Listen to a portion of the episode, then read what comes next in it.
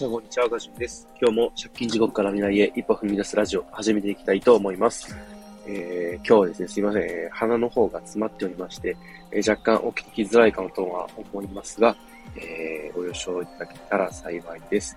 えー、今日はですね、一貫性の法則を上手に利用する方法っていうことでお話ししていきたいと思います。えーまあ、一貫性の法則っていうのは何かっていうと、えー、何かをね、え、始めた後、人間っていうのはどうしてもね、その後同じことを続けたくなるっていう性質があるんですね。それをうまく使うと、ね、いろんなメリットがあるよっていう話なんですけれども、えー、なかなかけ、ね、えー、いろんなことに手を出してみたいんだけれど、んなんかね、えー、その先のことを必要以上に考えてしまってうまくできないとか、でいろんなこう悩みとかを持ってて、やれないっていう人ね、えー、なんですけども、これをね、えー、まあ、どうするかっていうと、まず最初にちょっとだけやってみるんですよね。まずちょっとだけやってみる。そうすると、えー、ね、ちょっとだけだったら、まあ、リスクも少ないし、なんだろう、それでね、えー、なんか多くの時間を無駄にするってこともそんなにないと思うんですよね。で、うまくいかなかったらやめればいいとか、あね、やり方を変えればいいとかっていう、まあ、そこでね、えー、気づきとかも得られるだろうし、逆にそれをやらないと、その、うまくいくかどうかとかね、自分に合ってるかどうかとか、そもそもその判断すらできないんですよね。だからまずは小さくちょっとだけやってみる。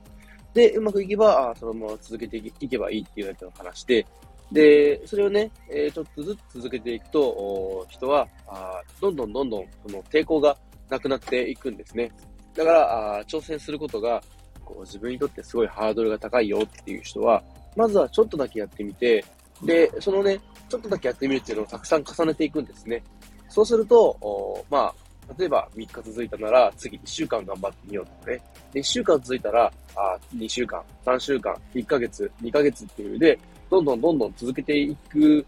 ことがね、楽しくなっていくんですよね。最初は、本当にそうなのって思っていたんですけれど、こうしたね、えー、僕自身の今やってる、えー、その音声の発信だとか、まあ、ツイッター、毎日の投稿とかね、えー、まあツ、イッターの方は、あまり有益なこともつぶやけてないんであれなんですけれども、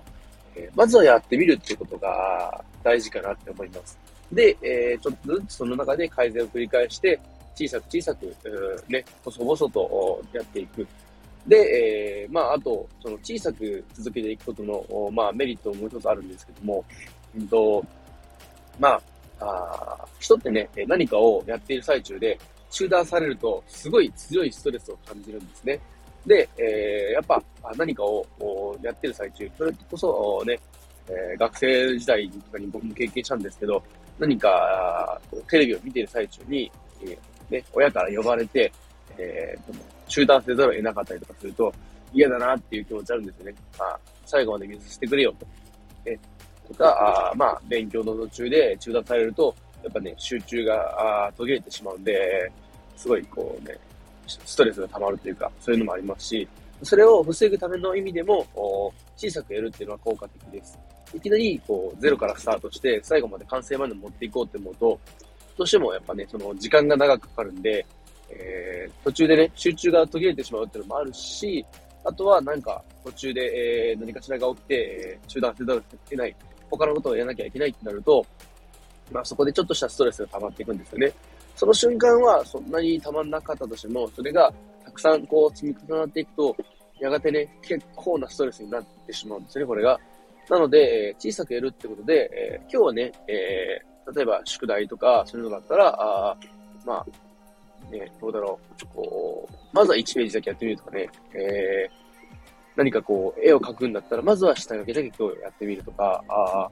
ね、それこそあとは、なんだろう、僕自身過去の経験で言うと、プラモデルとかね、本当は一気ガーッとね、えー、作りたかったんですけど、やっぱそれだと時間かかってしまうんで、まずは、ね、例えば、上半身の、えー、腕のパーツ作ってみようとかね、翌日は胴体、えー、その次はね、下半身のパーツ作ってみようとかね、ちょっとずつやっていって、えー、いくのが、ある意味、こうね、えー、順番にこうやっていくことで、徐々に形になっていく。それはそれで結構ね、面白いというか、ワクワクも一つ得られるかなと思います。なんかこう、積み重ねていくことで、それでね、えー、こう、続けられたっていう成功体験自体も、自分自身の、まあ、自信にもつながりますし、そうやって、まずはや、ちょっとずつやってみて、で、本当にちょっとずつ、ちょっとずつ、その、なんだろうな、やっていくことを積み重ねていく。その積み重ねっていうのが、すごい後々ね、じわじわと効いてくるんで、この辺はね、えー、ぜひ一度やってみて体験してほしいなと思います。えー、特に何かしらね、えー、やってみたいけどできないっていう人ほど僕はね、これを実践してみてほしいし、ね、それで、えー、こう、得られたことがあれば、それをね、今度は、えー、まあ、発信とかでね、ツイッターとか、あ何でもいいんですけど、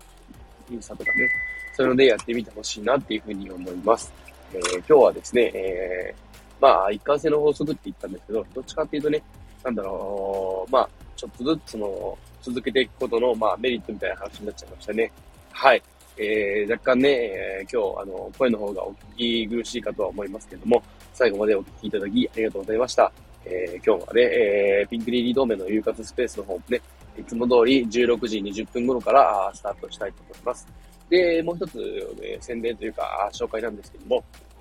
えー、この度ですね、えー、ヴィーナスの学校の、えー、周平さんがあ出張セミナーということで、全国各地を回っておられます。で、そのね、えー、今回岐阜で行われるセミナーの主催をさせていただくことになりました。まだね、えー、こう、チケットページとか、詳細のね、えー、あの、なんだろう、まあ、紹介ページというか、その辺はね、まだ、えー、制作中、準備中っていうことなので、えー、また泳い出してい、えー、くんですけどね、えー、またね、えー、ちょっとね、気にしていただけたら嬉しいなと思います。こんな感じで、お聞きいただきありがとうございました。では、今日はこの辺で。バイバイ。